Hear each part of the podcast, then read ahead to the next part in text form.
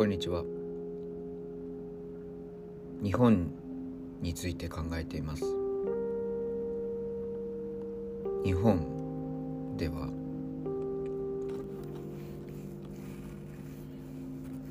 なんかこうまた何かって言うんですけどなんかこう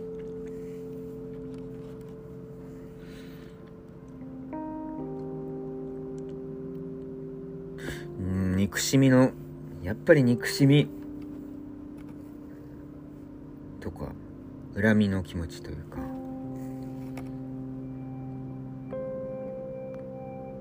まあ自戒も込めてですけど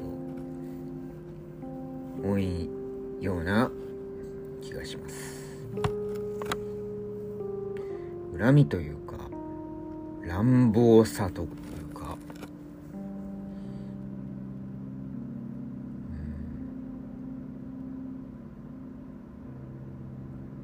乱暴さというわけでもないんでしょうけどね。だからただ単にごく何か意図があるわけではなくこう力を使う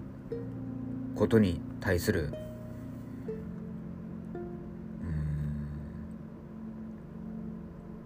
無抵抗感と言いますか。特にで、そこになんかこう いやもちろん意図がある場合もあるんでしょうけどなんか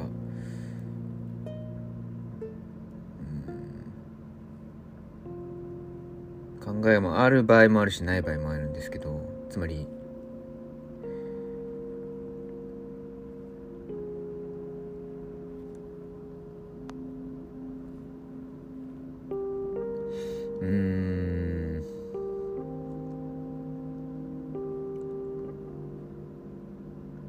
なんかこうそうですね。これは個人的な経験によるのだとは思うんですけども私の経験上だけかもしれないんですけどなんかこう言葉が通じないという経験が多すぎて話が通じないという経験があってちょっと多すぎてあるいは私の話を聞いて聞いてはいないのだなというなんかこう経験が多すぎて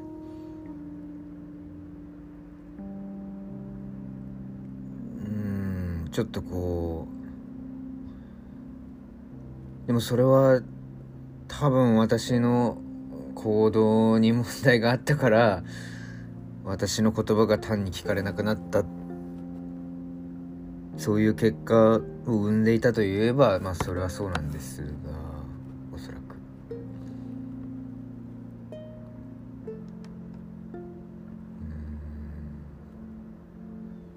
それでもまあそうですね。だから本当に個人的な問題なんでしょうねきっとねこれ。なんかこうだから私も人の話を聞いてないしきっと。あるいはなんかすごい大事なところが本来ならばあるにもかかわらずそれをなんかこう無視してしまっている私の現状が多分あって。で多分なんかこうでもでもどうなんですかね。やっぱりなんかこう他の人のなんかこう視点の話を聞いてもやっぱり日本ってなんかこう厳しさがあるっていう話を聞いたんですよね。なんか本当にある種の厳しさがあるというか。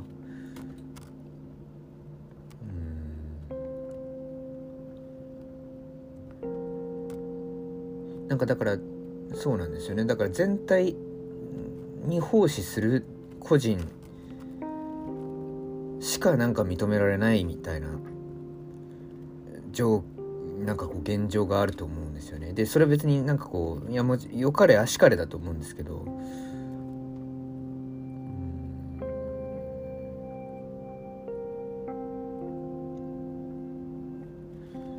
うん。まあまあ、これ以上特に何かあるってわけではないんですけどなんか今なんかふとそう思いました。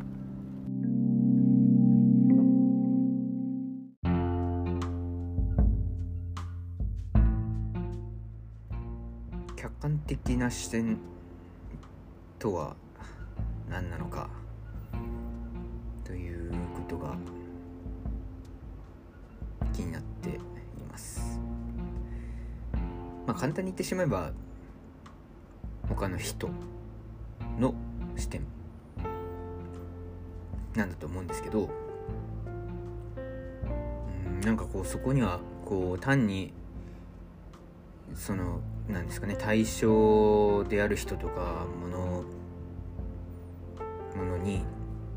何て言えばいいんですかね。こう同調していないというかその人の視点もちろんその人の視点に立ってそれそのことが伝えられることっていうのは大事ですけどその人の視点だけではない要素があるとか。誰かから見たその人の感情とか気持ちだけではない事実に基づいた多分事柄が、まあ、いわゆる客観だというふうに言われるのかなと思いました。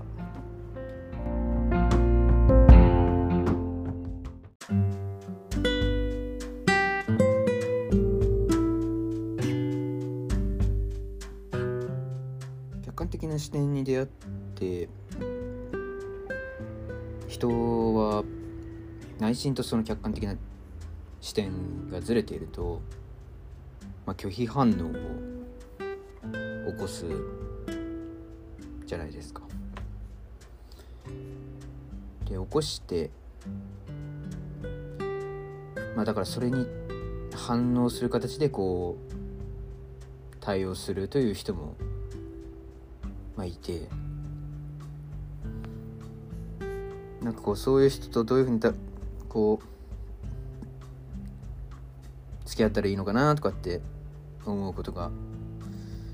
まあ、あるんですがうん。ちょっとまあまだ答えが出てないところもあるんですけどね。ただまあね、まあ、結局はなんかこうその人が、まあ、コミュニケーションを私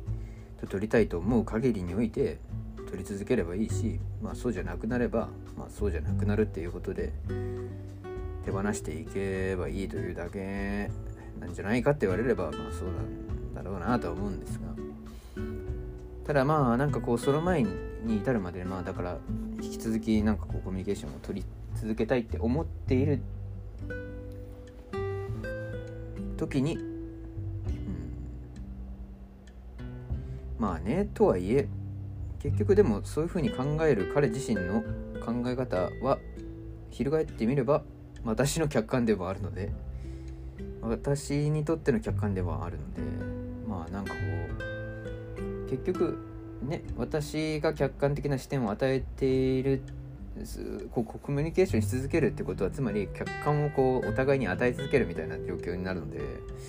なんかこうまあありがたいというかコミュニケーション取り続けてもいいというふうに考えてもらえるだけでなんかこうありがたいなというような状況だとは思うんですよね。うん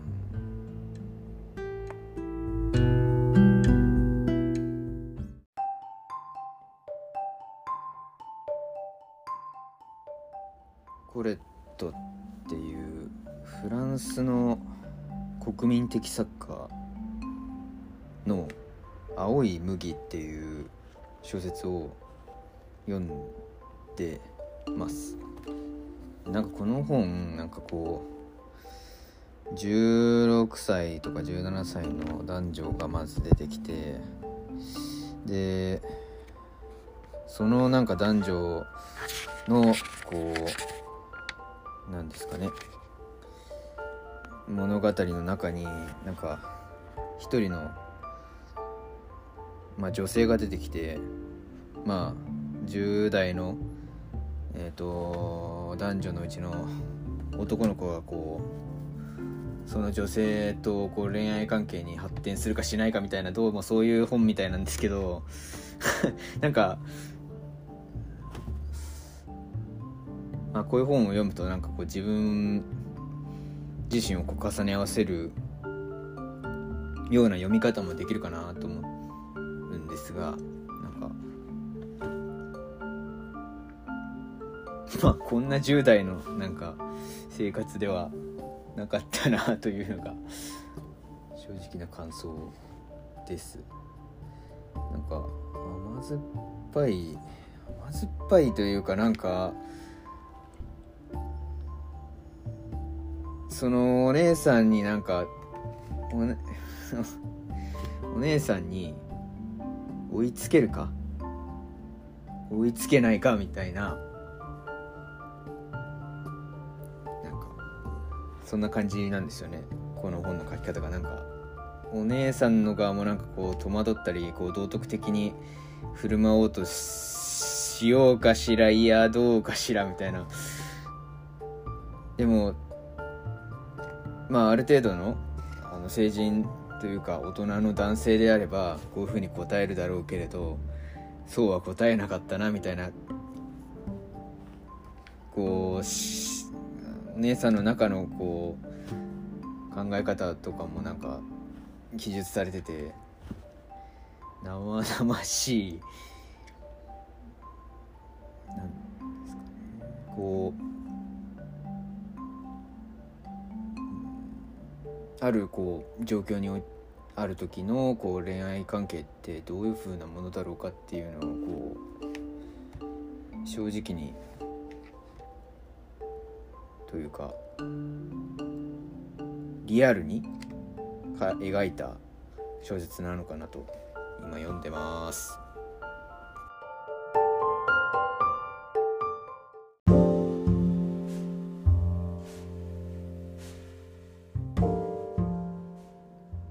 る動画を見ていて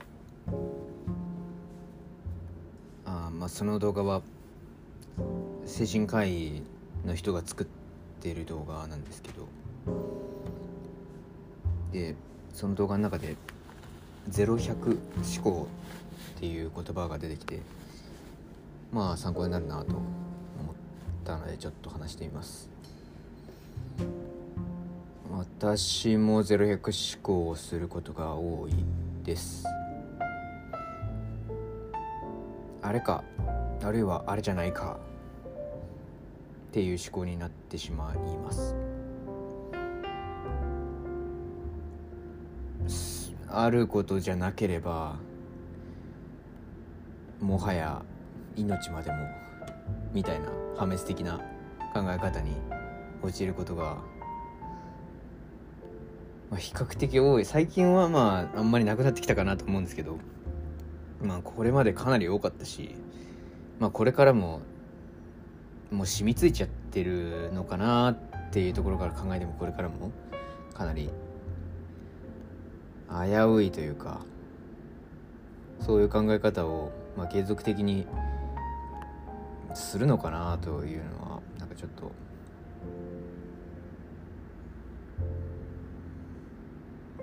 なんか危ないなってなんか気をつけてます。絶対ダメってわけでもないしかといって絶対的に